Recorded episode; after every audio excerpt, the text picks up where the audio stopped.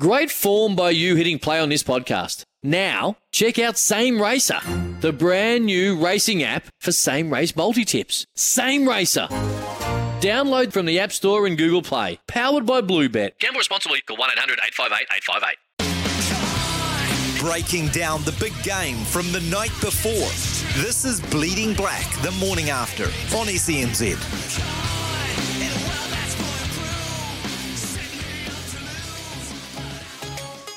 The highest honour. This is the Rugby World Cup final. New Zealand's defence hold firm. Here's Harrison Scarrett. She's got Kildunne wide, and Kildunne will strike in the opening two and a half minutes for England. What a start for the Red Roses. Cokayne will hit the target. It's Abbie Ward, and here comes the rolling maul of England. Organised. It's with Cokayne in the back. Pack and a half back will drive them on. England in the middle. Inching forward. Oh, it's perfection again, Cokayne. Oh, now, so oh. organised and so disciplined in this area. Cokayne marching to the try line and scores. Trying to manipulate some space for Woodman, looking to get around the outside, inside ball for Demant, and then it's just come off an England hand. Now for me, it is it's clear head on head. Force too. She's coming across at speed. It's a reckless action. I'm seeing no mitigation. Are you seeing the same thing? 100% agree. So it's a red card to 14. 100% agree. Massive, massive moment in this final. Ponsonby throws down the back for Chelsea Bremner. England will play 60 minutes of this final with 14. New Zealand looking for first points, and they've scored them! It's Georgia Ponsonby! This time they go to the middle, it's Matthews who gets it under duress, and New Zealand have done well just initially to hold this up, and now it's funneled back for this impressive hooker. And look at the New Zealand defence splinter as the wide anaconda snakes its way forward, trying to strangle New Zealand. Again, look at the Black Ferns having to hurry back England. Pressure, pressure, pressure coming. Packer's got it under the arm now. You're never stopping Marlie Packer from there. What a response from England. Cocksedge wants it. Use it. And told to use it by referee Davidson. Fitzpatrick. Demant on the wraparound Holmes. There's space here, remember. England short. Ayesha Leti-I'iga. And it away and over. And they drive again. Just power. Rumbling forward once more. New Zealand powerless to stop. It's with Marlie Packer once more. Funneled across. They've stopped them just on the line. Bodies everywhere. Crashing over. Still not there. Now it is. New Zealand regroup. It's funneled back to Bremner, Chelsea. Amy Rule has got it there, and Amy Rule goes over for New Zealand. But we are going to half time after a quite mesmerising 40 minutes of rugby, and it is England who lead in the World Cup final 26 19 over New Zealand. Some space for New Zealand wide here. Fluhler, oh, what a show and a go from Fluhler's. Holmes in the middle. Holmes looking for support, taking on Kildunne. Back to Fluhler. New Zealand strike from the ends of the world. What a try to start the second half. Charges up six metres short. New Zealand working the short side numbers for Murray in the corner. Krystal Murray impact off the bench. The detonators go boom. It's to the middle for England this time. Oh, look, so quickly into their work, just funneled straight back to Cokayne. Charging, charging, Cokayne on for a hat trick. Cokayne puts England back in front with her third try of the final. Abby Dow, superb. A prop coming across and then huge collision with Kennedy Simon. So yeah, initial point of contact, as you said, is on the shoulder, and then it rides up. Yeah. So yellow card to 20 back. Yep. Demant. Fitzpatrick again stands the kick. This one might sit up for Stacey Fluhler. Just short. Leti-I'iga crashes over. And New Zealand go back in front with nine minutes to play. I think you've got to go the line out. It's been looking unstoppable so far from England. I mean, you could take the three points, try and go for ET extra Seven. time, but I think they got the muscle to do it. It's on New Zealand's side. England couldn't control it. And a your life have you ever seen anything like it?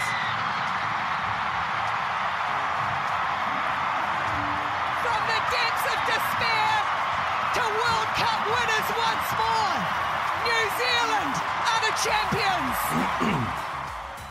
Yeah, New Zealand are the champions, the Black Ferns, the final of the Rugby World Cup last night at Eden Park, a sellout crowd, and uh, what an occasion. Uh, Steve Devine is with us, mate. That was. Uh, was fearless rugby, wasn't it, from the Black Ferns? Yeah. I mean, I, I don't know if you heard before about Andy Thompson talking about 2011 final. He was there for the All Blacks game, and he said there was it was a quiet crowd, and uh, he, he put that down to nerves. Uh, the Black Ferns, that just felt like a celebration. Yeah, uh, I think possibly with the crowd, um, you know, we were expected to win the men's final in 2011, which made everyone nervous. This this game, I don't think we were expected to win it. You know, the English were massive favourites and had done what they'd done all tournament, and um, so yeah, just just amazing atmosphere. It was a, it was a party atmosphere to you know to, to celebrate, and um, just so so rapt for the girls and uh, all involved to, to to get home with a win. Just amazing. Yeah, fantastic win for them. And, uh, you know, particularly given that they were 14 0 down after 13 minutes, you're like, this could go sideways.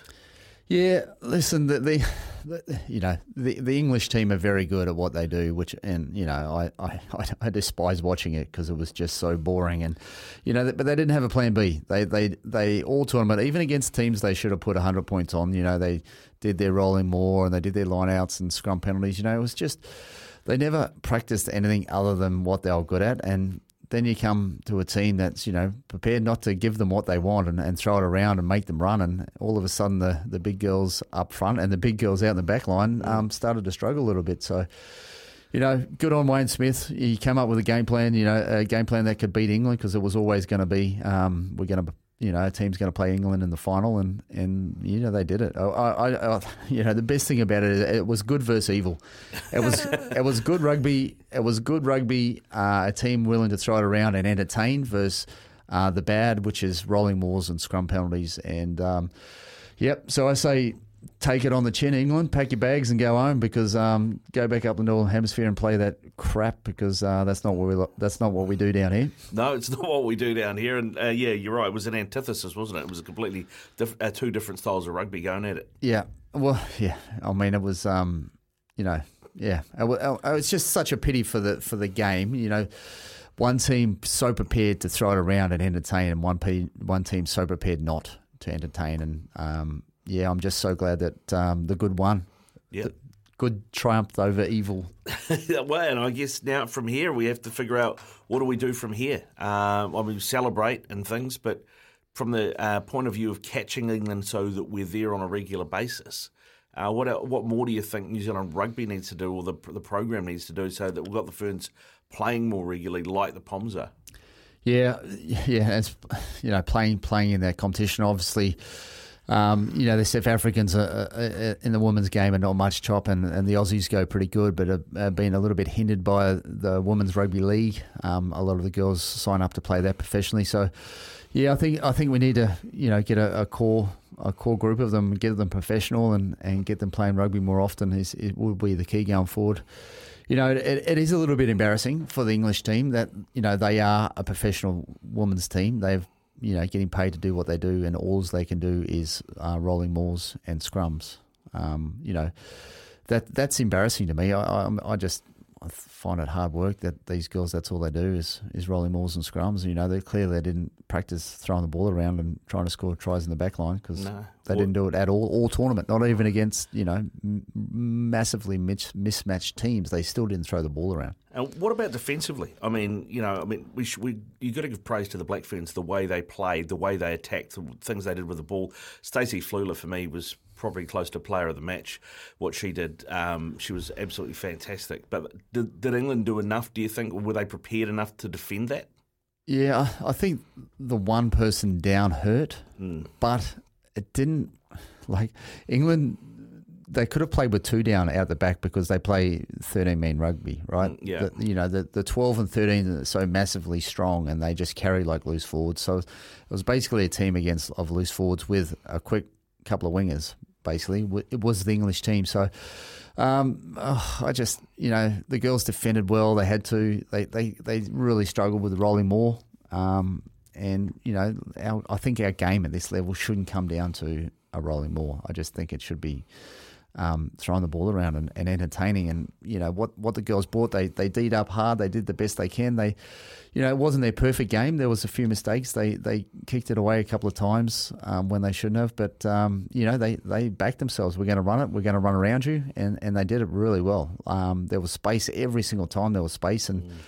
Uh, when they moved it, um, those out the back door plays, they, they found space all the time, and you know, credit to them that this is the game that's going to beat England because they're big and they're slow, and, and they threw it around and ran them off their feet. And it's what exactly what they did. That was that was that was always the game plan um, from Wayne Smith. They did it really well, and we have a world champion Black Ferns again. You know, it's the fourth time the Black Ferns have beaten England in a World Cup final. Yeah, it's pretty glorious, isn't it? Yeah, it's pretty. it's pretty glorious. I know. I mean, I just again, I like take the rubbish rugby and if if that's what our game has come to even in the men's if it's come to a rolling maul and that's the only way people can score tries it can't be it's not a competition anymore. You throw the ball five minutes out you're gonna you're gonna score you know? Yeah. It's not even a competition. Um, I just uh, I'm sure there's people out there that enjoy it love the rolling maul but I don't think the majority of people do well, the thing that I remember is that when the rolling wall first came along, it wasn't something that you did every line out. Yeah. It was something you did as a tactic, but it wasn't the tactic. Yeah, well, and, and the rest of the tactic is we won't play any rugby. We'll play for penalties so we can get a penalty and kick it down there and have a rolling wall. Yeah. You know, the whole game, you know, if you can't defend it, then it, you know, it's it's not a contest anymore. And let's get rid of it. Make it easy for the team to. The cynic in me says that World Rugby will not change anything around Oh. the rolling maul while England are good at it, and, No. it, and it works for them. No. Um, but if you were going to make a change to that rule or that law, because rolling maul should, you know, it can still be a tactic, but how would you change it to make it fairer?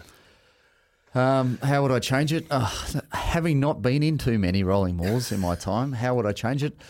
Um, there's got to be there's got to be a, a you know a way of bringing it down initially, like a like a sack we used to call it, where the jumper comes down, grabs the player, and, and, and puts him on the deck straight away, like a tackle. Um, yeah, I don't know. You're gonna have to speak to someone that knows a little bit more about that stuff up front than I do. I- Well, because the, thing that frustrates me is the you've it's, if a rolling maul stops once, they give you the one, Yeah. and then you're going again, and then if it stops again, you have got to use the ball. But for me, yesterday, the Scottish referee, I thought she did a reasonably good job, but there were times when that ball looked like it stopped, and she didn't give the warning. I'd like to see. Once it's stopped, It's you got to that's use it. it. Yep. You got to use it. Yeah, But there you go. don't get in a second bite. Yep. You know, Yeah, and that's fair. And I think that I think that would certainly speed the game up because I mean it sucks a lot of players Oh. in, right? So there's got to be space. Yeah. So it And- makes perfect sense. And, and then before the rolling maul, they put a prop down and everyone has a rest. The forwards get a good rest, so they're nice and ready to go into. The, yeah, I, I I agree. I just um, yeah, if it stops once, use it or lose it. Um, yeah, let's let's you know get some ball movement in the game of rugby. Um, yeah, but let's not go too deep into you know what was an amazing, amazing performance by by the Black Ferns. It was just so incredible. I was uh, I couldn't sleep last night. I was just so pumped from it. I'm so so happy. And uh, my old mate Graham Henry was uh, involved in the coaching team, and um, you know he's retired. Um, Smithy will probably retire as well, and you know just two amazing um, guys of New Zealand rugby. You've been around forever, and they've just achieved so much. And to take that team from where they were last year to where they are right now as world champions, uh, phenomenal effort by everyone involved. Yeah, phenomenal is the right word. It is 13 past 8 here. This is Bleeding Black Riccardo Ball. Steve Devine with you, uh, getting a shout out from Brett on the text machine, 8833. Steve Devine out here spitting absolute facts, and I'm here for it. Honestly, are there young girls in England dreaming of growing up doing a line out drive? Yeah. Well said, Brett. Absolutely. I mean, it's it's embarrassing that that's a professional team and that and that's all they got. Like that that is, you know, are they trying to grow the sport or are they trying to? I don't know. I just don't get it, and I don't understand that World Rugby allows it to continue. You know, it's it's entertainment versus rubbish, and rubbish almost won, which is, you know, which is not good. No, it's not what you want. 14 past 8. When we come back, we're going to head to Scotland, change the uh, conversation for a bit. Stuart Bathgate, English, uh, English, Scottish rugby journalist, better get that right. Um, Scottish rugby journalist is going to join us and going to talk the test tomorrow morning, 4 o'clock. Yeah, this is SENZ at Bleeding Black. Riccardo Ball, Steve Devine with you, uh, talking rugby. Of course, we've just uh, been talking the Rugby World Cup final from last night with the Black Ferns getting up over uh, the Poms, and that was great to see. Well, tomorrow morning around four o'clock, we've got another rugby test on. This one, the All Blacks up against the Scots at Murrayfield, and joining us to talk about that is Scottish rugby journalist Stuart Bathgate. G'day, Stuart. How are you? Yeah, fine, thanks. How are you? Yeah, good, thanks, mate. What's the uh, anticipation like where you are for, for this test tomorrow? Given, I think, what's the first time uh, Scotland have played the All Blacks in Scotland in about five years? Yeah, it is almost exactly five years.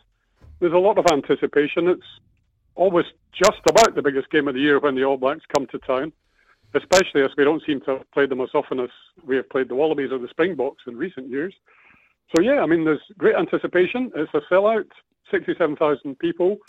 Uh, I'm not sure how many of the 67,000 will have genuine hopes of a home win, but that's a separate issue. I think it'll be a great game, whatever happens. Um, Stu, the, the teams are playing. Uh, both teams are, you know, got a bit of form back the last few weeks. Um, is there a feel that Scotland can can finally topple the All Blacks? There is a hope. I'm, I'm not sure I would say there's a, a feel. Uh, Scotland struggled to put Fiji away. They were much better in the second half. But, uh, you know, if they play tomorrow, our time, as badly as they did in the first half against Fiji, the game will be over by half time. And they know that. Scotland know they need to tighten up. They just need to be sharper in every single aspect of the game.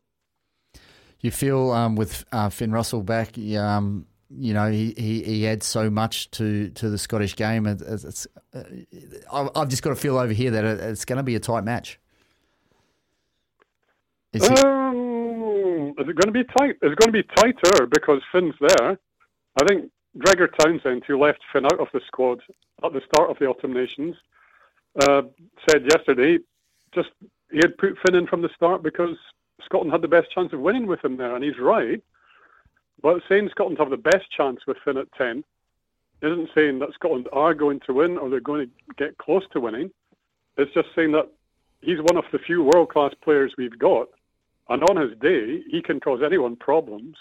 And he's shown that for Racing over the last few weeks. He's been in great form for Racing. So hopefully, whatever the, the outcome of the match, Finn can produce that form tomorrow. Stuart, ahead of the uh, Welsh game, I talked to a couple of uh, Welsh rugby people, and they, you know, they said that there was a confidence there uh, that maybe they could do something in Cardiff because of what we'd seen with the All Blacks during the season. You know, losing games uh, to Argentina and, and Ireland and in New Zealand for the very first time ever. Um, has that fed into anything? And, and it was maybe the the vibe in, in Scotland more positive before the Welsh game than it is now. I think that's spot on, actually. Before the Welsh game, what did the All Blacks score there? Eight tries, mm. 55 points. Before the Welsh game, there was a lot of chat. This is a good time to take on the All Blacks. They're not what they used to be.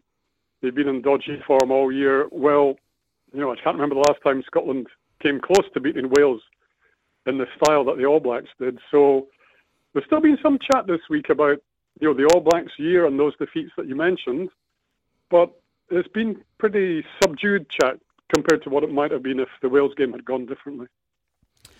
Mate, I feel uh, the Scottish team. I, have really enjoyed the way they've played rugby over the last couple of seasons. They, you know, they, they do throw the ball around. They do attack uh, well. Um, a lot of it is off um, Russell and, and Hogg at the back. Mate, do you? Um, it's going to be an entertaining game. I think both teams will throw it around. Is we don't often see that up in the UK, eh? that, that normal Northern Hemisphere style that the All Blacks struggle with. do you think? Do you think? You yeah. know, do you think they're going to change um, the Scottish team, try and make it a little bit less attacking, and, and try and get that real Northern Hemisphere style that we do struggle against? I'm afraid that Scotland will try and make it a bit tighter, at least at first. I think Townsend has selected Sione Tuipulotu at 12 instead of Cameron Redpath or any other options he had, purely because of defensive solidity. He selected Fraser Brown at hooker. He's brought him back from outside the squad because of experience and solidity. Finn Russell, Finn's a good defender, actually. That's an underrated aspect of Finn's game. But again, well, you wouldn't say Finn was primarily there for defensive solidity. He is more solid in defence than Blair Kinghorn or than Ross Thompson, who's hardly played this season. And Adam Hastings, of course, is injured. So yeah, I think I think it's a sensible course from Townsend, but I, I do think it means that at least at first Scotland will try to play a slightly more stereotyped Euro, uh, European Northern Hemisphere game than the sort of thing you've enjoyed watching. Yeah, that's disappointing. You know, I, I, I love it when they throw the ball around, and they're a good team, and I, I think they should back themselves to play their game, what they've been doing the last little while, because they're, they're very good at it. Well, they've still they've still got players who will do that. The likes of Darcy Graham is not going to play 80 minutes to a game plan. I mean, he will just get the ball and do something crazy with it. And more often than not, it's a good option, but it's pretty unpredictable. And it's, it's just something that Townsend or the coaches at Edinburgh as well have to put up with. You know, a player like Darcy, he just he just does everything by instinct, and when it works, it looks great. It looks inspired. When it doesn't, some of us think, well, at least he tried, and he you know he didn't go safety first. And yeah. Duhan van der Merwe on the other wing is is similar. You know, obviously he's based on power much more than Darcy Graham is, given that Darcy is half his height and about a quarter of his weight. But you know, Duhan will at least try and get the ball and, and do something with it. We're not going to play percentages out wide. Stuart Hogg's the same, so it will be a combination. But I think if Gregor Townsend has decided we can't trace blow for blow with the All Blacks right from minute one, I think he's right to decide that. I think he'll want to keep it tight for 50, 60, and then we'll see what happens if it remains tight. In terms of where Scottish rugby's at at the moment, I mean, we've got a World Cup not too far away, Stuart. It looks like you know Glasgow and Edinburgh have been going pretty well in the United Rugby Championship. Where do you, where do you think you're at at the moment? Improving, inconsistent, frustrating, sometimes a joy to watch, and that's true of Edinburgh, Glasgow, and Scotland. They're they're very virtually identical game styles in some way, although Franco Smith at Glasgow has has changed things a bit. But certainly Edinburgh, with Mike Blair as head coach, and Mike was Gregor's assistant for a while at Scotland.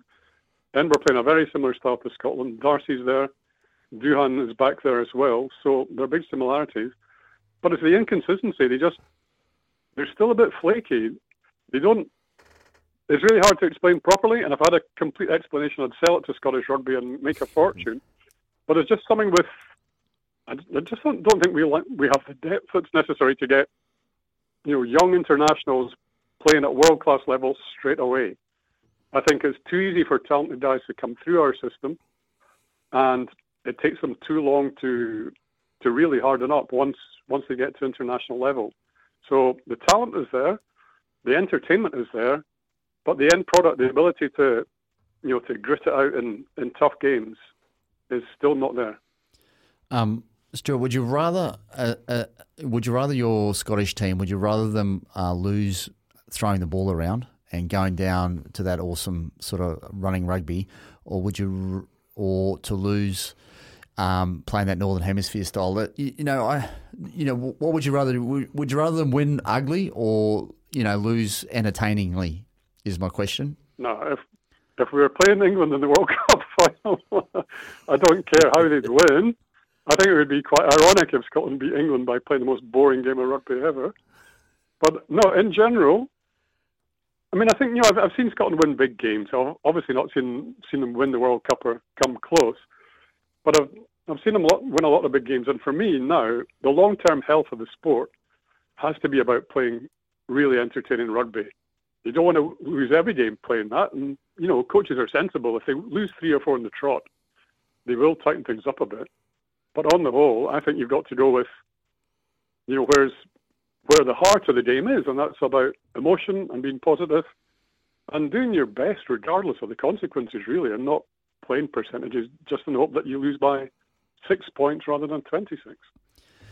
Yeah, I think I think that's where our game's got a, few issues at the moment. You, there's there's too much. There's not enough risk and reward. reward. There's you know the, the, risk of you know trying to throw it around and not achieving that is is is too big at the moment. We need to we need to lessen that. So it, you are encouraged to play positive rugby because I looked at this game as being like I looked at this game as being the best game on tour for the All Blacks, being that.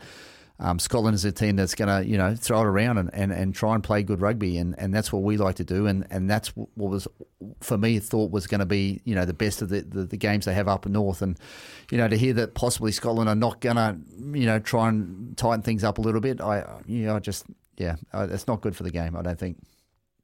I don't think it's going to be that bad. I think you've got to look at where Scotland are, and maybe Scotland won't be able to tighten it up that much, even if they try.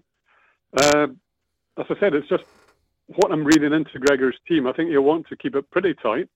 But you know, if, if opportunities arise, it's like last week against Fiji. The game plan was to for Scotland to impose their own structure on on the game, and ask Townsend how to how he would find a balance between imposing a structure that you know denied the Fijians ball, and also ensuring that his his back three were able to run.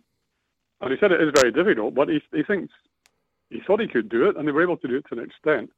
So I'm not being too pessimistic about it. I think you're right that this is should be the most sympathetic game for New Zealand in terms of philosophy or approach. Uh, but I, I think Scotland are way of just you know turning up, throwing it around, and saying it doesn't matter if we lose eight tries to five or something. I don't think they'd be happy with that. They'd regard that as unprofessional. And as I said, if it was a straight head-to-head shootout from minute one, I think Scotland would be in for a pretty heavy defeat. So they, they won't try anything as basic as that.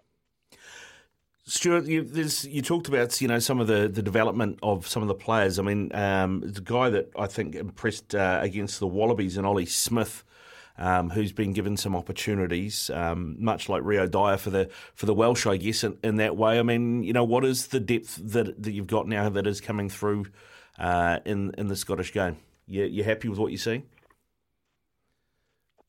It's, it's hard to say that it's exactly the same as it has been for the past 30, 40 years. But there doesn't look to be any more depth. We get individual talent such as Ollie Smith, who's just, you know, he's an instinctive runner with the ball, and he's he's great value to watch. He's still at the stage of making quite a few mistakes.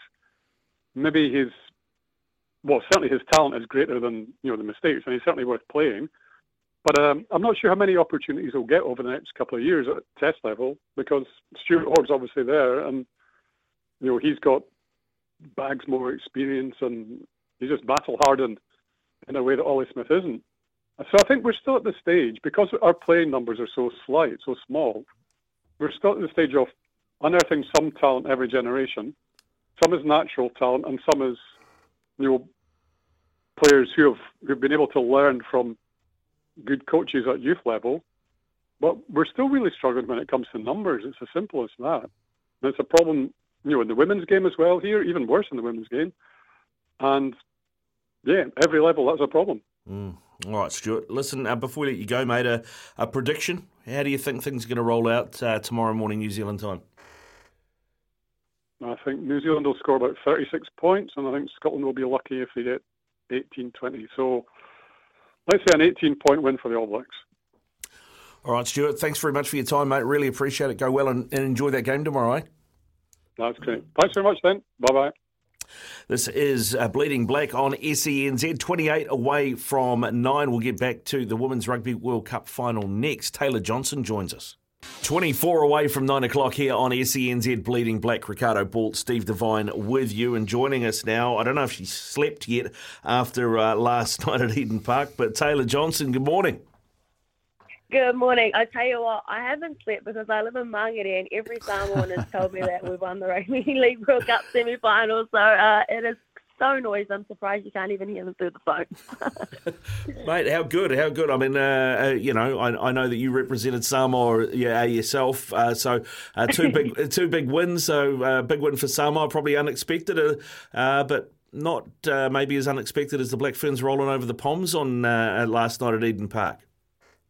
Oh, it was such a phenomenal atmosphere. Like Eden Park was outstanding. The crowd was awesome. Uh, what a game as well. Just absolutely everyone were on their feet for most of the game. Obviously, that red card was a huge moment as well. And I just think England deserves so much credit for, you know, staying right into the fight until literally, you know, the last seconds of the game with 14 women on the field. Um, but equally, the Black Ferns, you know, they still played outstanding. So it was such a good game. And I think a real good display of women's rugby and rugby in general for you know those people who don't often watch rugby, aren't really rugby fans, but just watched for the sake of it because it you know was in New Zealand and free to air and things like that. So I'm pretty sure we've got a few new um, fans.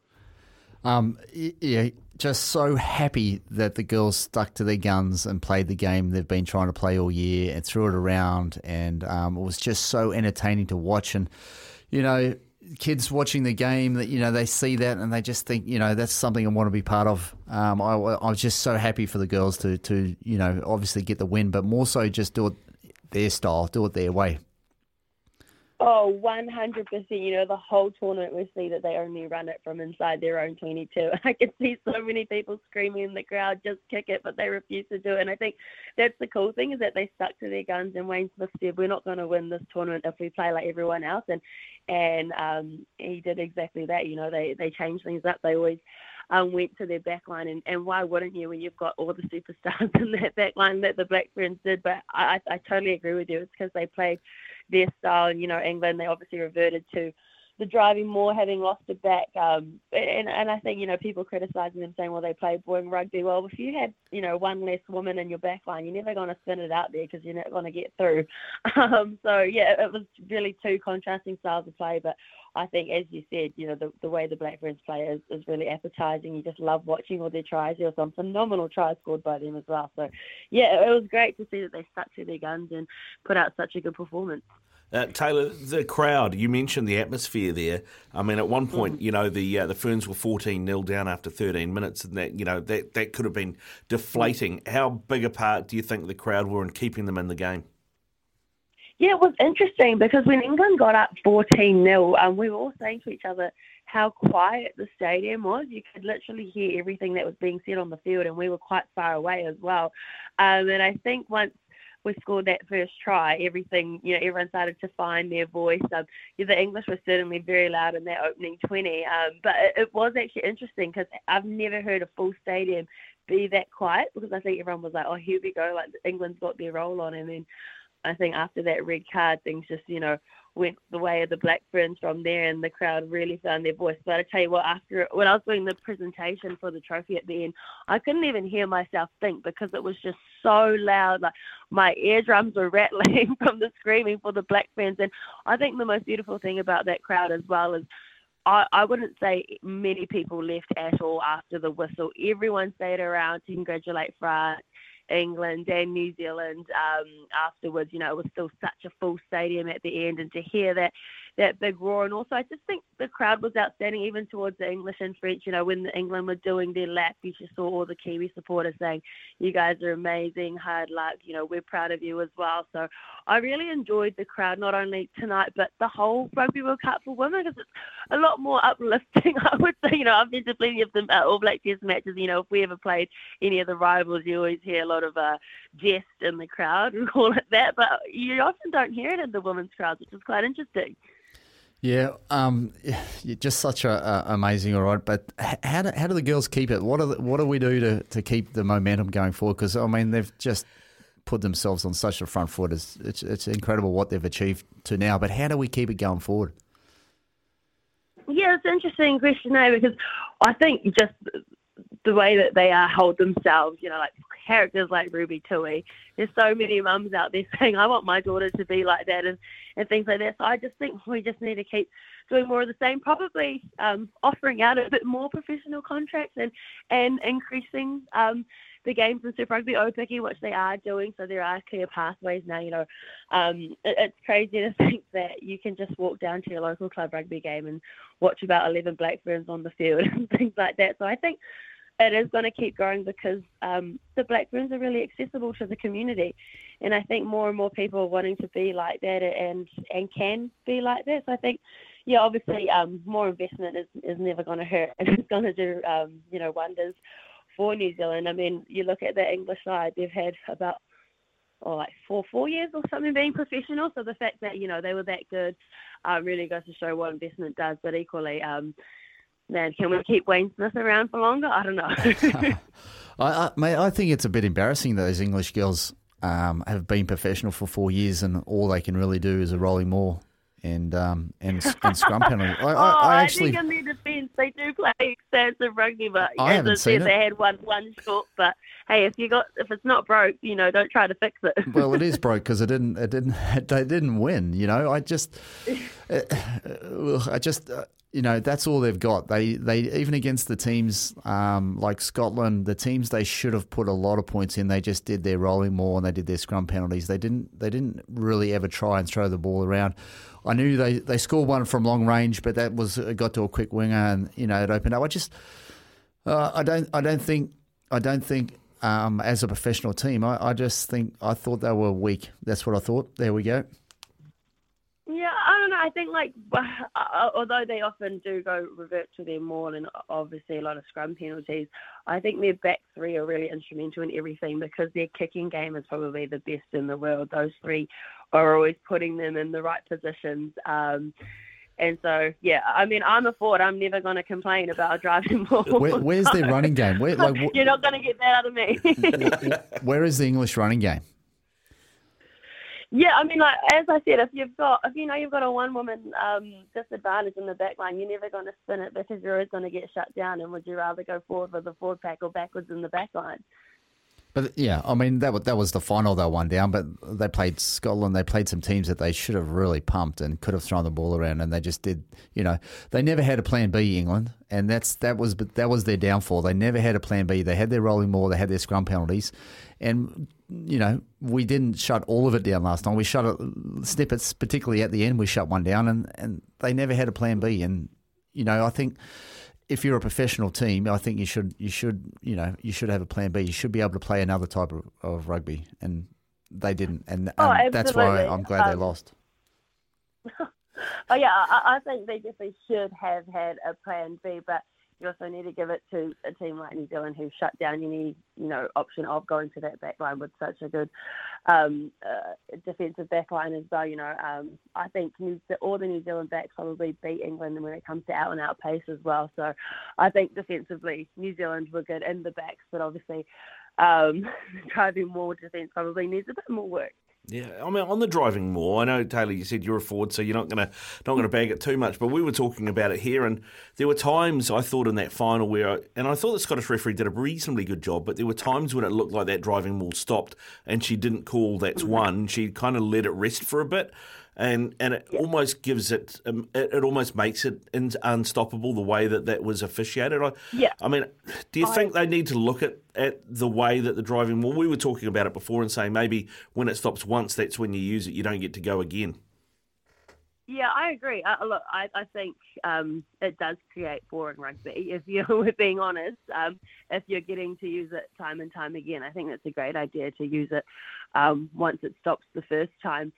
Um, yeah, I, mean it, it's it's it's hard because you know as soon as you collapse it, you give away a penalty, and there's so many times where own teams are bringing it down. Um, you know, someone trips over a boot, but then the other team gets penalised because you know you. Why would you bring your own maul down type thing?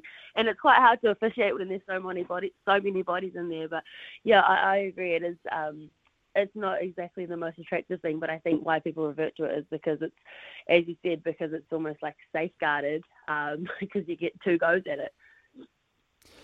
The girls today, um, obviously, they're having a few celebrations. What's the, do you know what the plan is? Do you know where they're going to be? If uh, anyone's listening wants to go down and buy them a beer, Yeah, so um, they're actually going to be in Britomart um, today at 12 o'clock to 2 o'clock. Um, the whole entire team at um, Te Komititanga Square. So it's just um, in between Commercial Bay and Britomart from 12 to 2. So, um, yeah, I don't know if any of them would have slept. I highly doubt it. There'll be plenty of sunglasses on, um, despite it not being sunny today. I hope Um, they haven't Look, slept. they deserve it. I really hope they haven't slept. I, they deserve to um, be having a great time. Oh, 100%. Um, they, they were just outstanding. Um, and I think just the way they carried themselves throughout the whole competition, you know, the lights were well and truly off at Eden Park last night, and security were trying to kick people out, and they were still out there signing, um, you know, uh, flags and everyone's um, shirts and things like that. And I just think, you know, going back to it, the reason why women's rugby is going to grow is because of the characters you've got in there. You know, I much prefer doing post-match interviews with the wo- women's players than I do with the men because they're just so much more charismatic and honest. Yeah. And I like that about them, and I think that's why people are really enjoying um, supporting them because of the way they hold themselves in the community. As I said, they are really accessible. They're always out and about. Um, you know, going to a promo is never an issue for them. When's the ticket tape parade? Surely, surely they get a ticker tape parade. Yeah, you'd think so. We'll see. We'll see. Um, they they um they deserve a big parade. I'm sure probably we'll have one in Wellington. Um, since since Auckland and Te Tai Tokerau were the lucky ones to get the World Cup. I think, uh, like just in terms of a team performance, uh, one of the greats for me. You know, they were they were never meant to win. They got a hiding last year, and they've come back and they've played the way they've wanted to do. If any team deserves a ticker tape parade, for me, it's uh, it's that team. Oh, 100%. Um, and it's also a big feeling of redemption for a lot of those women who went on that end of year tour last year, just got absolutely pummeled by France and England, and then to beat them in a semi final and then a final at home um, was just huge for them. And, and, you know, a lot of the players are the same, and so they would have felt, you know, the absolute disappointment to the elation they feel now. Uh, they're so deserving, but again, you've got to go back to that coaching staff who have really turned this team around, you know. Um, we spoke about the boring way England played. Like that was us at the end of year tour last year. You know, we were just so simple rugby, not not doing anything, but because Wayne Smith, you know, gave them license to be creative and to try stuff. Um, and look where they are now. So I, I think, yeah, as you said, they, they deserve that parade. Uh, Taylah, before I let you go, mate, 40,000 there last night. We I talked during the week to Nick Sautner, the CEO of Eden Park. He said, um, that was, I think, Wednesday, said they were already talking to New Zealand Rugby about a Black Ferns test at Eden Park again next year. Um, how do you mm. think that would go? I mean, I know world champions, we get caught up with a tournament. Do you think they can sell out a, a, a one off test like that on, on its own next year? Honestly, I think it depends on who we play. If it's a Japan again, I don't think so. Um, I, I genuinely think it depends on you know the rivalry. I think you know there was forty thousand people there. I'd say almost half were English supporters. You know, like it was great to see that, that many people come out. But I think uh, I, I think they can do it if they ride on the momentum of this World Cup. I mean, I've got plenty of friends who who don't really watch rugby, but they bought tickets and they were like, "We've just loved watching the Black Ferns. They're such a good team." And even my husband, like, you know, he's a, he's a only like you know ever watched men's rugby and then he's come along to these games. He said to me last night, goes, I actually really enjoyed that. You know, so it's good to see people um, being open to going to women's games and actually enjoying it. Yeah, good stuff, Taylah. Hey, listen, thanks very much for your time this morning, mate. I know you've got a big day ahead. Enjoy it and uh, continue those celebrations. Eh? We'll, we'll probably still be partying. It's like, you know, you have a birthday week. We're going to we're gonna have a celebration week, I think. Absolutely. We'll be celebrating all the way to the next weekend. yeah, good stuff, Taylah. Thanks for your time, mate. Go well. See you later. Bye. Bye. Uh, Taylah Johnson there with us, uh, Sky Sport rugby commentator. It is uh, 10 away from 9. What do you think? What were your takeaways from that final? You can get in touch with us on 0800 150 811 or text us 8833. What happened last night? Well, the Black Ferns became world champions, uh, beating the Poms 34 to 31 in the Rugby World Cup final. The fourth time they've beaten England in a uh, World Cup final, which is got to hurt if you're uh, if, if, you're of the red roses uh, variety. But we'll talk more about that in the next hour. We're going to take your calls on 0800 150 811 and your text on double eight double three. Uh, before we do all of that, though, we're going to catch up with a bloke who's got a great viewpoint from both sides of the coin ahead of the All Blacks Scotland. He's a Kiwi, born and bred, but played for Scotland. Brendan Laney, he's going to join us after nine o'clock, and we're going to talk All Blacks Scotland. We'll get his take on that final from last night as well, and we'll go around the grounds to some of the other big international matches that have happened overnight, including the Wallabies getting beaten by the Italians for the first time ever. We'll do all of that and more after nine, right here on Bleeding Black with Riccardo Ball and Steve Devine. Just gone nine o'clock here on SENZ. This is Bleeding Black, talking rugby, talking New Zealand rugby, talking Black Ferns winning World Cup finals. We're talking All Blacks taking on Scotland and, uh, and All Black 15 taking on the Baa-Baas as well. Cover all that off this hour and we'll take your calls on 0800 150 811 and you can text us on 8833. Before we do all of that though, a bloke who's got a unique view of the game tomorrow morning. He's played in the, the Navy Blue uh, but grew up supporting the boys in black. Brendan Laney, how are you, mate? G'day, Riccardo. Nice to nice to talk to you this morning. How are you? Yeah, good, mate. You're sounding sprightly. You, you obviously had a quiet night last night in preparation for going to church bright and early this morning. You're correct. I did actually. It's only because I had a reasonably large week. cup week, cup week in Christchurch, mate. It's, it's hard to hide from. Oh, so you're, you're on the back end of a, uh, a bender as such.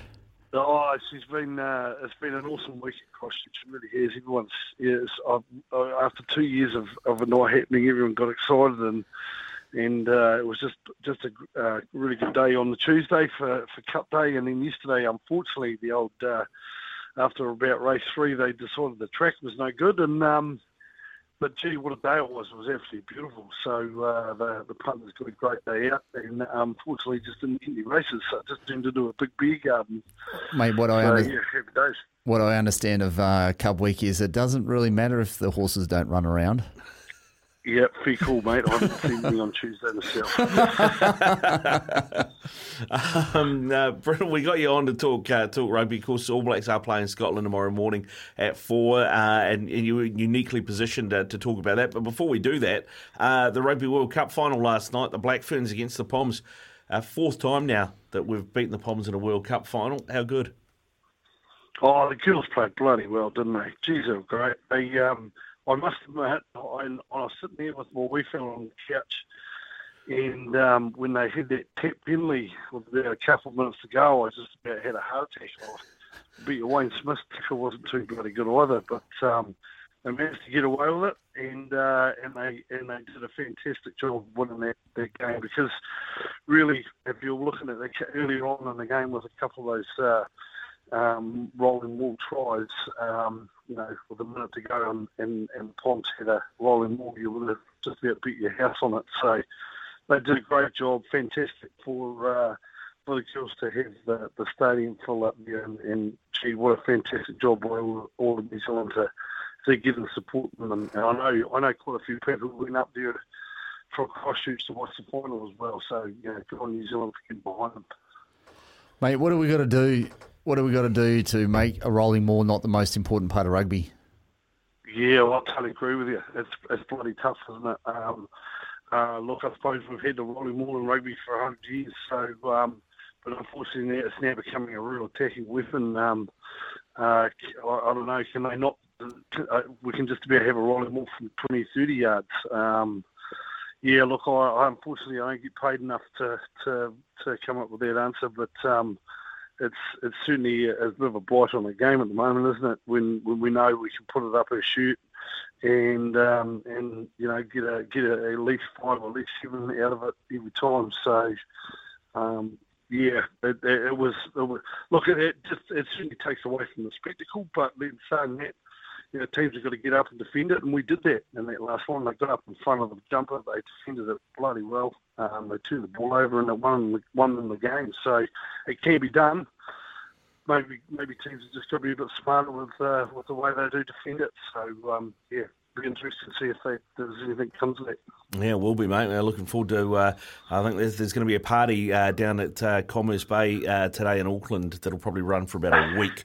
Uh, but that, that's, that's that's all right, mate. We should talk Scotland. Um, you know, they, uh, they they put out a. I guess you call it a a development side to an extent against the Wallabies a couple of weeks ago, um, and and now they they got the All Blacks this week. What have you made of where Scottish rugby's at uh, so far on this Northern Tour? What do you expect tomorrow? Well, look, I, I look they're they're like all teams at the moment, aren't they? They're trying to find their fifteen. Well, when I say fifteen, their squad that's going to go into a World Cup.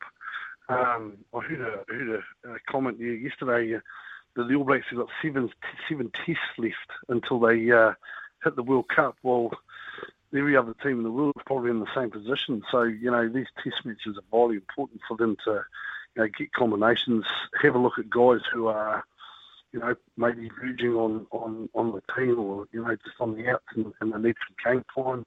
There's probably guys that are coming back in from some injuries that the coaches want to see. So I know I know Tony or Greg Townsend who'll be he'll be pretty pretty interested with his coaching group to do that sort of thing as well. Um, and hence the reason we've probably seen, you know, a couple of teams that he's put out, and particularly against the Aussies that were, you know, not necessarily the the array side, if that's if that's the right word word for it. So you know, but I do know what what importance they put on playing the All Blacks, and particularly at home. Um, look, all those teams they were, going to play um, the All Blacks on this on this autumn t- tour. Um, was certainly thought they were, or had a look at the All Black performances in the last year or last six or eight months, and gone, gee, we've got an opportunity here. So um, Scotland will be no different. Welsh thought they could get up there and did it.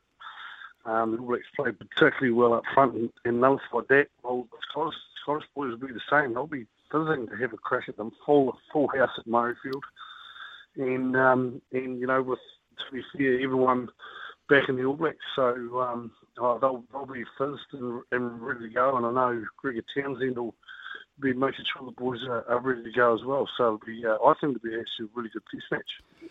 Mate, you think you think the Scots are going to go out and try and win it and throw the ball around like they have been, or do you think they're going to try and slow it down a little bit and, um, you know, that Northern Hemisphere style really come out? Well, Stevie, look, at, at the end of the day, mate, they, they can't do that against the All Blacks, can they? Um, they'll, they'll get beat by a heap if they do that. They try and slow the ball down, and they've got they've got to they've got to try things against the All Blacks. You, you don't you don't beat the All Blacks by either a slowing the ball down and kicking penalties, um, which is what Northern Hemisphere rugby's been a lot about, and you know history. So I think um, they're going to go out there and have a crack because they've got to. Mate, I hope so. I hope so because they're really good. They're really like they're they're like my top three favourite teams in the world right now because they when they when they you know turn it on they they can you know they're as good as anyone. Like there's they, they run as good as the Irish. You know they, they can attack as good as we can when when they decide to do that. I just hope. You like, did right, mate. You did right. They do. Um, you know, they're, they're, they're a bloody good attacking side when they get going, and, and you know, I, I, I do hope they do that because uh, it's certainly going to make it a hell of a lot more entertaining. I suppose, like anything in it, if if they do do that, there are opportunities that, that they get they're going to have to take and and not squander them. So um, and then and then try and keep that mistake level right down. So I suppose it's like anything really. You know, coaches are going to have to you know, play, the, the game plan is going to be played around the players that they've got on their side. And, um, you know, they'll, they'll pick, pick a team to, to do that. So, um, and, and I think it's also exciting with the All Blacks too. You know, they've picked a couple of new players in there. I'm really looking, liking Mark Tele'a in there. I think that's really exciting too. He's played so well for the Blues for the last couple of years, and it's great to see him get an opportunity and uh, and you know, I, I just think it's going to be a really good test match. That you know, Murrayfield Chocker, as you know, Stevie's bloody brilliant. So um, and they'll be really fizzed over there too. So um, I must admit, I'm not, I'm not looking forward to getting up at three in the morning to watch it, but. Uh, I'm looking forward to looking forward to watching the game. That's for sure. Yeah. Uh, what, what do you make of? I was gonna I was gonna bring up the All Black team. Um, you know, they, I, I, thought they may have made more changes than, than, what they have, but it's actually a reasonably strong team. Although uh, not not keeping Jordie Barrett at twelve, he's brought Havili back in with Lienert-Brown and put Jordie Barrett back to, to fifteen. Uh, feels like Fozzie doesn't want Jordie Barrett at twelve to work because he didn't. It wasn't his idea. I don't know what you think of that. Yeah, I think. Oh, Look, uh, Jordie's played bloody well at 12, hasn't he? He's he's stepped up to the mark. He's a big lad. He, he's a big ball carrier. He's not afraid to take the ball the line on. Um, look, personally, I think they're having a look at what what Havili and, and Anton Lienert-Brown can do together. Um, once again, we go back to what I said earlier. You know, they're, they're all looking towards the World Cup. Um, yes, they want to win test matches, but they're looking at combinations, and, and that's another combination that they really haven't had to try because Anton Lienert-Brown's been been laying injured for so long. Great to see him back, um, fantastic to see him back, but it is still a really strong All Black team, isn't it? Um, they haven't messed with it too much. I, I was a bit the same as you, Riccardo. I thought they might have tried a few other different combinations, but um, if, uh, if they know the threat that Scotland can create, like Stevie said, they'll throw the ball around and we hope they do. So um, I think the All Blacks are just a wee bit weary of um, having a slip up like, like we've seen with Italy beating Australia. Mate, I think the, the the one person we're talking about combinations, the one person that I feel most for is Will Jordan because he would have definitely got some time at fullback on this tour, and um, unfortunately hasn't gone away. Uh, I, I I just still think he's going to be our best fullback in the country. Yeah, I'm a bit bemused as to why they haven't given Jordan, uh, Will Jordan a, a crack at fullback. I just, I, he's been our best fullback by a long shot. I couldn't agree with you more, mate. And I, yeah, it, it baffles me there, and I do feel for him. You know, like, and it's such a innocuous sort of uh, injury or ailment he's got too with the, with an ear infection. So, you know, I feel I really do feel for him. Um, like you said, he would have played a, probably a, a quite a few bit of minutes at fullback, and this probably would have been a prime game for him. He just seems to have the knack to tune up in the right place at the right time, but it's his speed. Yeah. And, uh, you know, he's just been fantastic at, at, at I suppose he's getting our most attacking weapon, isn't he? You know, looking, go back to the Irish test that we lost a few games in that. Mate, he was our best player by Yeah. a long shot. Yeah, he's. and, Uh, and we still didn't give him the ball. there's just no substitute for speed, is there? Yeah, well, it's well, you had it. You had so, Only at the bar, you know. mate. I was alluding to that. You know, no, no, no. You, you're right though. Like he's just so bloody quick, and in that speed, you just can't substitute it. So, you know, I, it was a real shame we're not going to see um, much of Jordan. But look, the the upside is they know how good he is. You know, they're not going to leave him out. He'll he will he will get game time, and if anything happens to the other boys, well, they know they've got a guy of of Wolves caliber to stick at fullback. Um, mate, I, I know you, Mark uh, Taylor. He's been playing outstandingly well. The other guy that blew my mind, um, you know, he's been around for a long time, is Shaun Stevenson. He played in the Ireland A game. I'm not sure if you've seen it. He he was outstanding. Like he was just, you know, best player on the field. Surely, um, you're an outside back. Surely he's close to getting a getting a go with the ABs. Yeah, it has to be, mate. Yeah, he's he he had a really really good Super Rugby season. Um, probably mostly on the wing, but we know he can play fullback. Um, and then and then when he played in um, Cup this year, he was he was leading from the front. He was outstanding for North Harbour, and he's just gone on this trip overseas. excuse me, and he's he's been magnificent. Um, and like you said, against Ireland, he was just yeah, he was really really good, a step above. So. Um, you know, that, uh, that's probably been the beauty of having these guys go over on this New Zealand 15 as well. Um, they're getting to play against guys at at another level, um, but close to the All Blacks. The All Blacks have got their island as well. And he's also getting some pretty good handy coaching from the three boys that have got involved with uh, the New Zealand 15 too. So, uh, and, that, and the other thing with that is he's just hearing some different voices from a coaching point of view as well. So he'll be getting he'll be getting heaps out of it himself. So I think it's exciting for New Zealand rugby. There's a couple of other boys on that trip who are playing good rugby too. So uh, um, I think from a depth point of view, um, I must admit I didn't understand what that New Zealand 15 was was about. To Zeal was a development team, was our next best group of players, but they've certainly picked some good ones in certain positions, and it's given them an opportunity to really have a crack. Well, well, I did. I did have somebody actually suggest to me, uh, Brendan, that it was less about the players and more about who was running the team. Is what the is what the All Black fifteen was for. Well, well, well. If that's the case, we're in trouble. If that's what we've done, um, I thought, I thought personally, it should have been a. If if it was a development side, then fair enough, call it that. Um, um, but you know, and I suppose it doesn't matter what what name you call it either. Um, it's the players that they were taken away. But you know, a guy like Angus uh, Angus Gardner's boy Dominic, gee whiz, how how else he played at six? He's had an outstanding tour already. He's got an engine as good as uh, Ethan Blackadder is. So if that's who we've got coming up from the loose forwards, um, that's pretty handy, isn't it?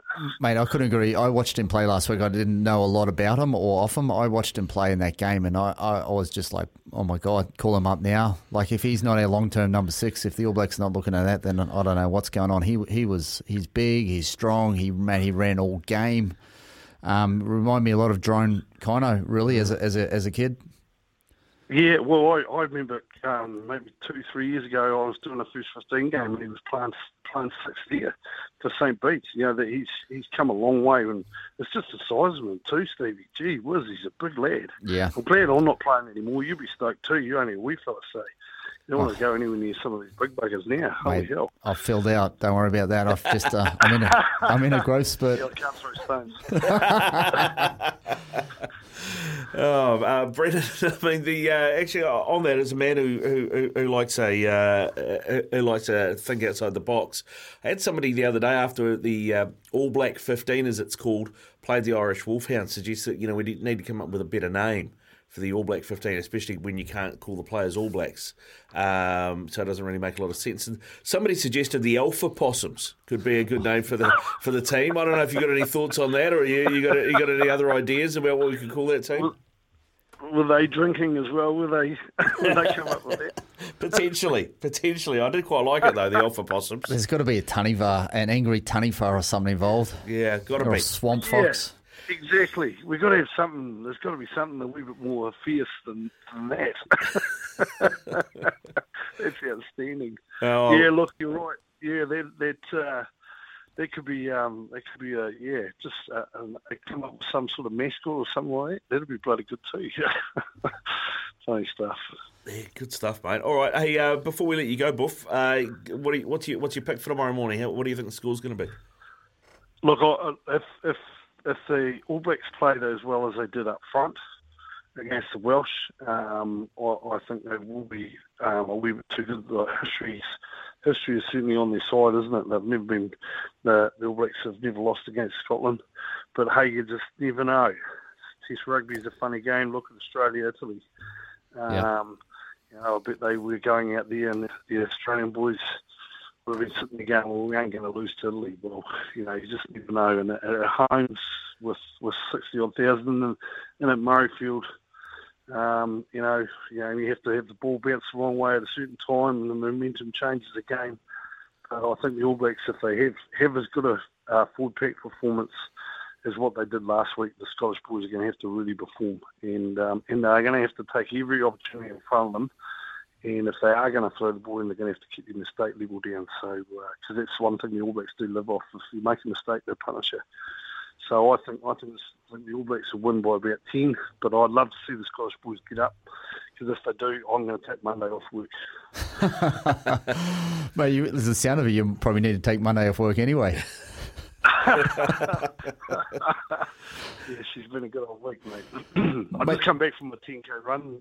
Oh yeah, yeah, I'm sure. Hey, mate, why, why is it right now in world rugby that any team on their day can beat any team? I mean, we look the the, the Jap- Japanese almost got up against the All Blacks. Um, Italy's beat Aussie. The, the Black Ferns, um, you know, beat the Red Roses. That wasn't meant to happen.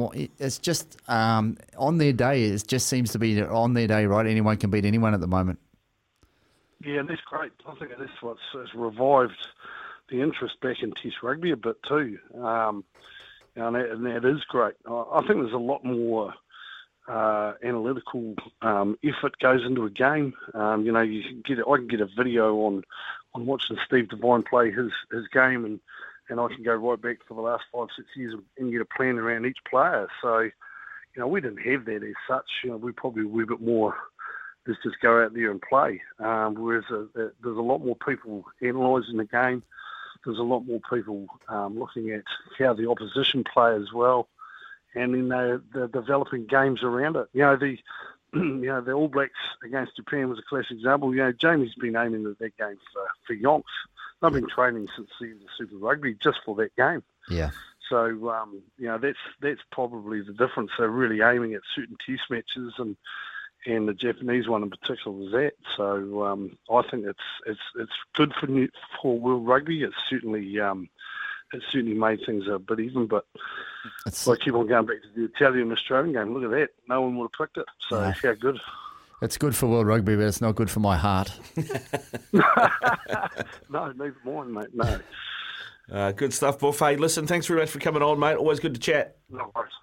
Yeah, no, awesome guys. Bloody top men. Nice talking to you. Enjoy your rest of your Sunday. Yeah, you too, mate. You too. Uh, Brendan Laney there with us uh, talking, uh, well, a bunch of stuff. Uh, it was supposed to be All Black Scotland, ended up being a, a whole bunch of other stuff, Stevie. Yeah, no, he's a good man. It always uh, conversations always do da- go down a little bit of a different track sometimes with him. They do indeed. Uh, we've got Dean sitting on the line on 0800 150 811. Dean, if you can just uh, hold fire for a second, we'll get a breakaway. We'll come back with Dean. And if you want to call uh, and have some thoughts on All Black Scotland, on the Black Ferns becoming world champions, on that All Black 15, love to hear from you. 0800 150 811. 924 here on Bleeding Black, your Sunday morning. Riccardo Ball, Steve Devine with you, talking Black Ferns being world champions. Looking forward to All Black Scotland and that All Black 15 taking on Scott Robertson's Baa-Baas as well. You can call us 0800 150 811, 0800 150 811, or text us through your thoughts on 8833. Dean from Dunedin's with us. G'day, Dean. Thanks for being patient, mate. How's your Sunday morning?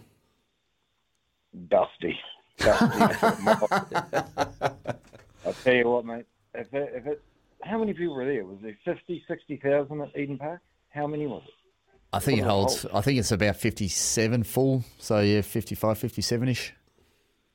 So that's worth two points. How good? How good was that?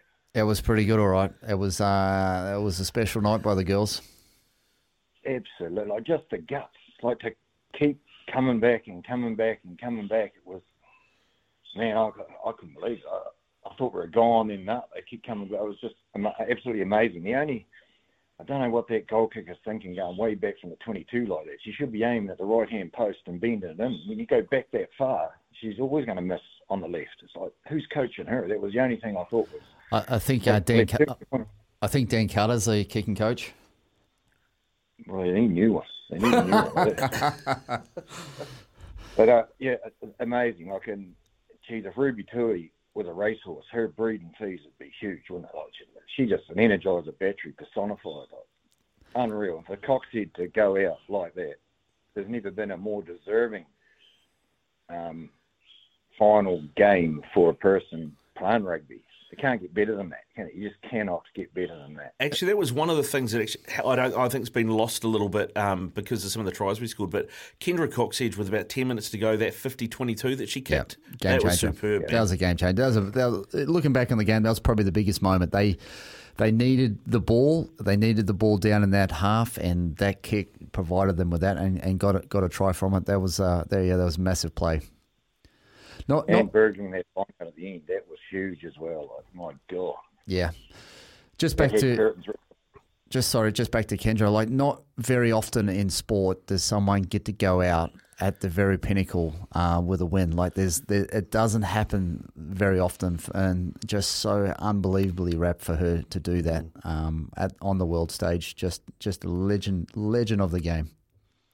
Oh, absolutely. Like a very worthy Halberg winner a couple of moons back. But to finish, it makes that award that she received and thoroughly deserved even more fitting, if you ask me. You know, like she, big timing forward. It's like, she's just like a weak fox terrier dog. You know, it doesn't go away. Yeah, like all good halfbacks. Yeah. Smash Oh, totally. it, Yeah, totally. smash it, smash it, Dean. Hey, um, mate, uh, you you getting up at three tomorrow or four, whatever time it is tomorrow morning to watch the uh, the AB Scotland? Yeah, absolutely. Like I, I can't sleep like, when there's games like that. I just I'll be awake at two o'clock. You know, like it's just I'm a, I'm I'm annoyed though. Like I've got to be honest. I want them to pick a 15 and just stick with it now to the to the World Cup finals if we're good enough to get there. Like this rotation thing's never worked. I know I get you got to give them games, but I actually don't. If that makes sense, I don't want to see all these players playing wherever they want. I want to see a top 15 on the field for every test. So they get the combinations, they get confident. Like Scotland's going to be tough. They had a golden opportunity we get all these mixed match things, and we know they're quality players, but it's not a team, if you know what I mean. Like it's not. We've got we've done this in 2007, 2000. Oh, we've done it so many times. We've got the 30 or 36 best players in the world, but you know, we're not a, we're a team of champions, not a champion team, and that that annoys me because we so can be. We've the cattle's there, we're just mucking it around. Like Jordie Barrett at fullback. What's going on there? I don't get it. I just don't get it. He needs more time at 12 he gets, the better for us. The opposition are going to try work him out, watch all the videos like Buff said. Who cares if they waste their time doing that? Let's just do it right and try stop the big unit. Well, he's a perfect 12. He's not a Laumape. He's got different skill set, but look, he just needs more and more game time there. Put Rieko back at 11. I don't care who's at halfback. Aaron, he hadn't ran for ages. I mean, last week he decides to run, and look, look what happened.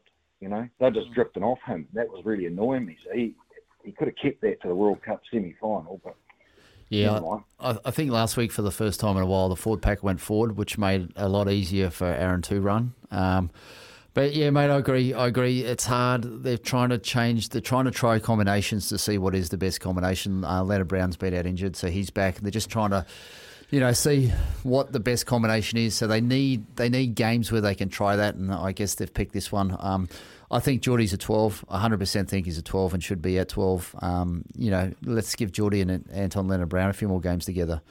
Um, yeah, if you if you play well in a position, then you, should be able to hold that position for the following week, and that's that's how you build com- combinations. Next week against England, that'll be the 15 that they think is their top 15.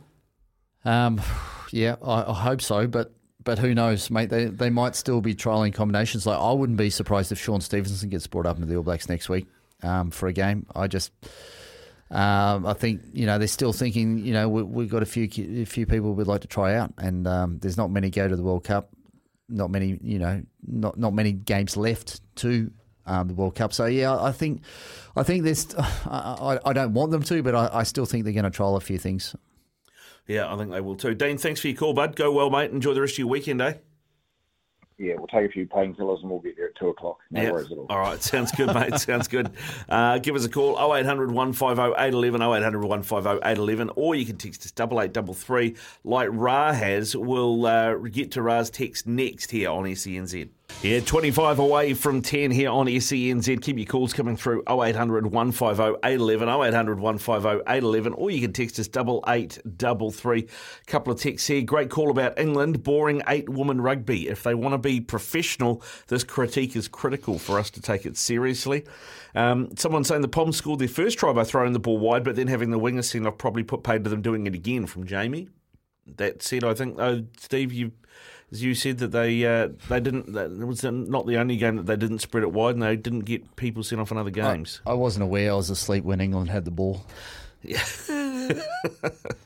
Teams, so this is from Ra. Teams, when awarded a penalty in the opposition half, have two choices: either kick for goal for three points, or kick it to the corner, set it up, uh, and, and the blight on the game, the rolling maul. It too should only be worth three points for a try and no conversion allowed for a rolling maul try.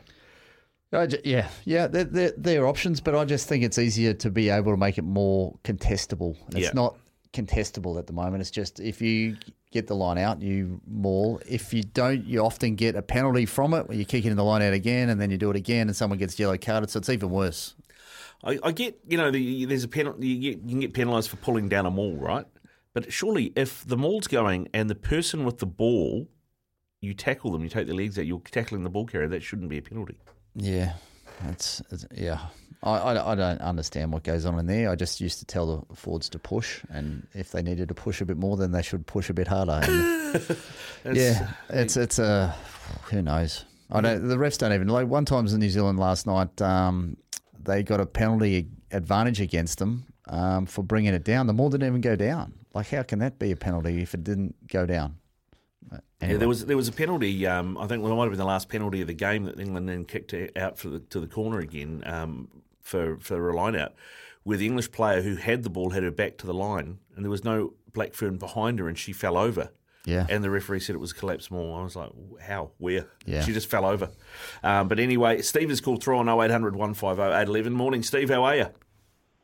Yeah, morning, morning, fellas. What a night, eh? Crazy. It was, Um, it was a cracker, all right.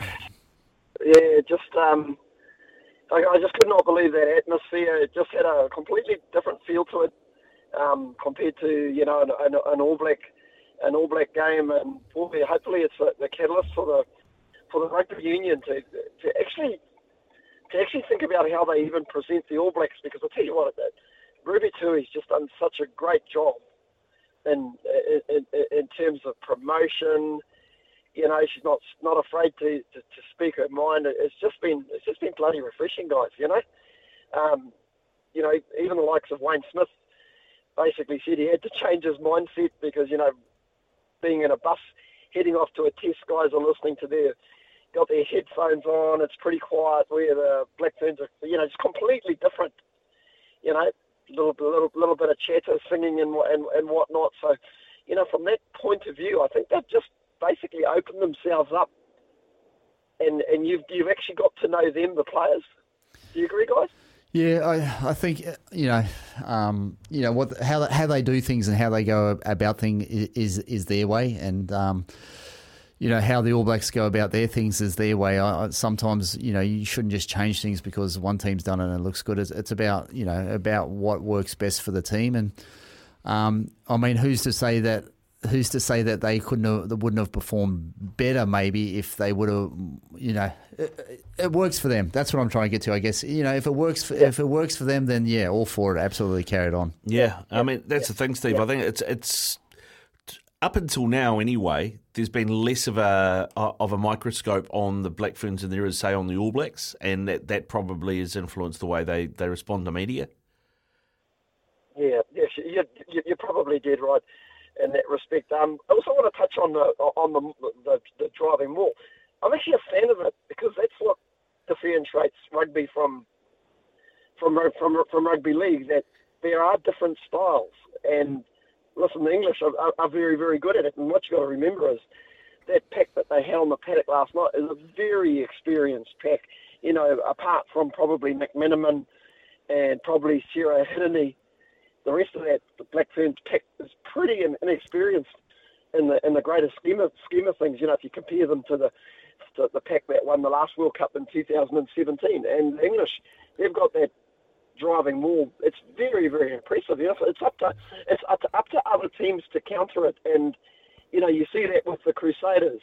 They are so good at countering countering driving mauls, and even the the All Blacks since they've taken on Jason Ryan they've really improved that area of, of their game. I, listen, I just think it is it is what it is, and and if you can do it well, and, and let's not forget, we actually we actually scored two tries off the back of line out drives as well.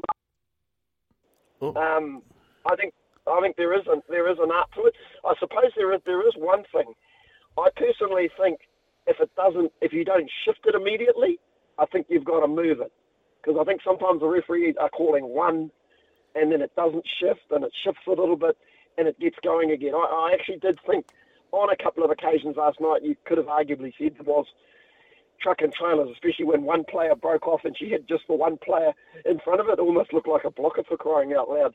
Mm. Um, but but but for me, I've, I've actually got no issue because it's rugby's a game that works all different shapes and sizes. And having seen some of these English girls live when they played out, at, out here at, out west at, at uh, Waitakere Stadium, and I got to say it's a bit wild out here at the moment with all the Samoan flags popping out of cars this this morning. Um, listen, it is what it is. Uh, every every team's got a every player's got a different body shape, and you play. You, you know, you play to that strength is what I'm trying to say. Yeah, l- listen, I, I agree where you're going with there, but but at the end of the day, our game, rugby, played by men or women, uh, is entertainment. And I just don't think fans who are paying money to sit on a seat and watch it uh, are getting the entertainment they deserve by watching 50 minutes of rolling maul. That's that's my issue with the game. Uh, it's yeah, it's it's very good when you do it well, uh, and, it, and I think the rules at the moment are allowing teams that do do it well. That there's it's too hard to stop, so it's not a competition. And we do have people with different body sizes, but it's not a competition at the moment. New Zealand did it against them, I, I agree, but we New Zealand also threw it around a little bit and tried to score in the backs, which you know which was exciting and which what the crowd wanted to see. Yeah, I, I think you've just got to try and negate that. You know, come up with come up with tactics to actually try and negate that driving maul, and maybe not let that team get in a position like I thought. If you if you think about probably those th- three of those tries that they scored were all from mistakes that we made in our red zone, and then they basically they basically capitalised on. Maybe we should have played a bit of field position, but listen, I think that's the style that the Black Ferns wanted to make. Hey, we'll, we'll agree to we'll agree to disagree, but um, I, I, I tell you what, if it's the World Cup final next year and we win it with a line out drive close to the line, I'll take that every day of the week and twice on Sunday. But what if we lose? What if we lose to uh, by eight tries and they're all from rolling mauls? You know, that's Well, that's my point. That's my point. Is that it's not it's not Yeah, entertainment. Well, well, well, that's that's entirely up to that's entirely up to the that's entirely up to the uh, up to the coaching staff. I mean, to say not all games. That's what make that's what like I say. That's what makes rugby so different. Sometimes it, it's it is like a game of of, of chess. Look at look at NFL. It's that's basically that's a very very stop start stop start sport. But you know, there's a lot of strategy that goes in behind, and um, it's pretty pretty much pretty much the same. That- that- and that's mate. That's the problem with our game is is that it's turning into NFL and so stop start. Like last night there was rolling mauls, and then they got a penalty and they put a prop down, and they, the whole game would have to stop because the prop was down, so they could have a rest, so the big girls could have a rest and get ready for the roll. So our game is turning into NFL, and I don't think it should turn into NFL. I think it should be you should be rewarded for fitness. Uh, and and if you're mate, you're really serious about slowing some of these um, rolling mauls down, then then you you have massive big, particularly in the men's game, like big muscle bound men who are so big and strong, but can't play for you know long periods of time. Then then that's the problem. At the moment, the game's too lopsided towards big, heavy bound, strong men that can have a stop every two minutes and have a rest. Mm, yeah, no, fair. Yeah, yeah, yeah. I'm, I'm with you there. With Yeah, you good there. stuff, Steve. Hey, thanks very much for your call, bud. Cheers, guys. Cheers. All the best. Uh, yeah, you too, mate. Uh, Steve there with us on 0800 150 811. A few texts have come through here as well. Guys, the rolling maul should be illegal as players are in front of the ball carrier from Tim. Yeah, that used to be. You you used to be able to sack a person and pull him to the ground if only one person grabs the ball jumper. If, when he lands, you can pull him straight to the ground. That used to be legal. We don't see it much anymore. I, you know, something must have changed there. Yeah, they must have done. Uh, Les has texted through saying, "Morning team. When the Poms were kicking off, uh, we were kicking off. Look how far over the line they were. If it was cricket, it would have been a no ball." Yeah, I did see that actually, and I thought it had to be on on the line. Mm, yes, Um, it's an interesting one, eh? So that, that's something that the officials had obviously missed. Yeah. Yeah, yeah, and uh, we've got Zane on the on the line from Paraparaumu. G'day, Zane. How are you, mate? Sorry, you there, Zane? Yeah, mate, I'm here. Yeah. Yeah, what? Yeah, good, mate. Good. Uh, did, did you? Uh, what did you want to catch up on? Uh, the Black Ferns or the All Blacks or the All Black Fifteen? Where Where are you at? Uh, firstly, like, how how proud am I of those um the, the ladies last night? That was an absolute you know, oh, exhibition of rugby and like uh the crowd, the way they got into it. I think it was bigger than um back in 2011, so that was awesome. Um, but I just want to reiterate the thoughts. Just as I caught up, I heard that text about the the guys in the mauls being offside. I've got no problem with the maul if you have got the person with the balls, you know, at the front, because you're not offside. But how can they be in front of the person, you know, two or three guys right in front of the guy who's carrying the ball? There's no way to stop it unless you're bigger and stronger. There's no way to stop a ball legally. So you can they should either let you bring it down, or you've got to have the ball in a position where it's contestable by the opposition. Otherwise, it's just a it's a farce in my eyes. Well, it's pretty much a scrum, right? And but the difference between the uh, the number eight having it at their feet, the the guy at the back, which is normally the loose forward or the hooker, has got it in their hand. So yeah, oh, I just yeah, I'm, I'm a big fan of what we said earlier. If once it stops once, if you if you can stop it once, then you got to use it, or you, or you lose it. Yeah, I think so. Um, yeah, Zane, did you get to the game at all? Where'd you watch it? No, mate, I- I'm down in Wellington, mate. So um, I think that was a big cock up by them, uh, the organisers not bringing any of the games down here. I actually flew back from Japan with the um, the Japanese ladies team when they came over. Man, there's some big girls in that. So I would have loved to have actually seen them live, um, seeing how big the Kiwis and the um, English team were. Yeah, I mean, yeah, I'm just I'm I'm just so happy that the Black Ferns won, mate. I'm just so happy that they played a game of rugby that was enjoyable and entertaining and was the right way to play rugby, and they won, beating um, a, a, a horrible style. Mm. Good stuff, Zane. Thanks for your call, bud. Just gonna make one one quick point. I'd have to say that the um, the way the girls handle themselves, their interviews are so much more entertaining and engaging because they have the freedom to say what's on their mind. So I think that should be um, you know taken note of by the All Blacks. Cheers, guys. Cheers, mate. Thanks, Zane. Uh, yeah, interesting. It's the second person that said that. Steve, what was when you were an All Black? How how um, hard on what you said and, and and what you how you came across with the media managers? I mean, what was your what was what were you given before you went and did interviews? Yeah, I think I think media was is coached out of a lot of people. Like um, when I was playing, it wasn't it wasn't person personable. Like it was just the black and white answers. You know, you don't give the opposition any any ammunition to come against you the following week. It was all pretty, you know, dumbed down and blanded down. But you know, it is good to see a bit of personality in the media. You you, you now are allowed to be yourself, and and uh, and that's good to see. I think I think fans particularly can relate to you know someone with a bit of personality being themselves rather than being a robot type um, person, you know, to the media. Yeah, exactly. Being too media trained, But then you, personality it, it trained can, out of them. it can go the other way, and you end up like Ali Williams, just talking absolute nonsense nonstop. So, you know, we've got to be careful what we wish for. true, that is true. Uh, a couple of texts that have come through. See what happens when tickets are twenty to thirty dollars. The New Zealand Rugby Football Union need to get their fingers out of their bleep bleep and look for a commercial sponsorship for the Ferns, specific, specifically to, targeting women and girls. I mean, that was good. I mean, they, they, it was a lot cheaper than going to, the, to to watch an All Blacks game, wasn't it? Yeah, I mean, and we, we okay. This is this is where, uh, as um, the public, we need to be supportive. Like, if we want our girls to be professional rugby players, which we do, and which I think we all now they deserve to be, then we've got to go and watch games. Uh, you know, it only works. The girls can only be professional if we turn up and watch rugby matches going forward. That's exactly right. Uh, has there been any discussion about where the Black Ferns won a penalty near their own line at near the end, and they took the, the quick tap and lost possession? If they had lost that, that would have been all you were talking about. Yep, it was a big it was a big call, but you know what? At the end of the day, that's how they decided to play, and they backed themselves, and they did it. Um, I I thought at the time that it was a, a massive call, and uh, but you know what? That's how they wanted to play. They backed themselves to do it. They wanted to keep the ball moving around, and they did it. And they, in the end, they, they you know it, it got the job done.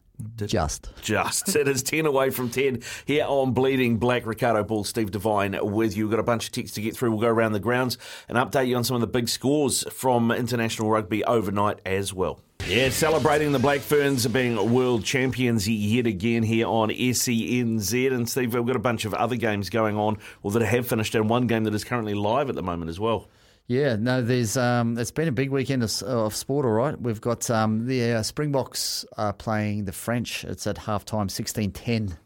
Uh, but the Springboks have a red card in that match, so Mm. it'll be interesting. Yeah, Pieter-Steph du Toit sent off from taking out a player in the air, apparently, but controversial. Some suggesting he was pushed into the player. Um, but obviously, the TMO's had a look at that and decided no. Um, we also had a big win for the Azzurri overnight. Yes, uh, the Aussies went down to the Italians, which was uh, good to see. it's always actually yeah, you've got a lot of mates over in Aussie. Any of them picking their phones up this morning? Nah, no, I've had no. They're all talking about uh, the rugby league. All my mates, they Oh. just totally refused to even acknowledge the Wallabies were playing. Uh, but the Italians played really good rugby. Like they, if you see the highlights or you want to watch the game, there's some really good tries from the Italians. Yeah, Kieran Crowley doing a great job there with the Italians. Yeah. Um, and so, yeah, so the Italians got up. Uh, they had a big win.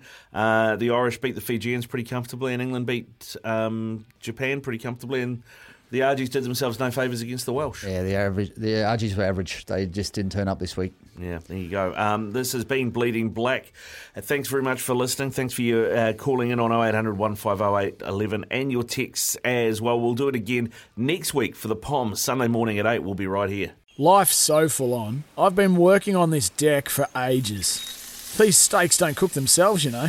Life's good with a Trex deck. Composite decking made from 95% recycled materials that won't rot, stain, or fade. Trex, the world's number one decking brand.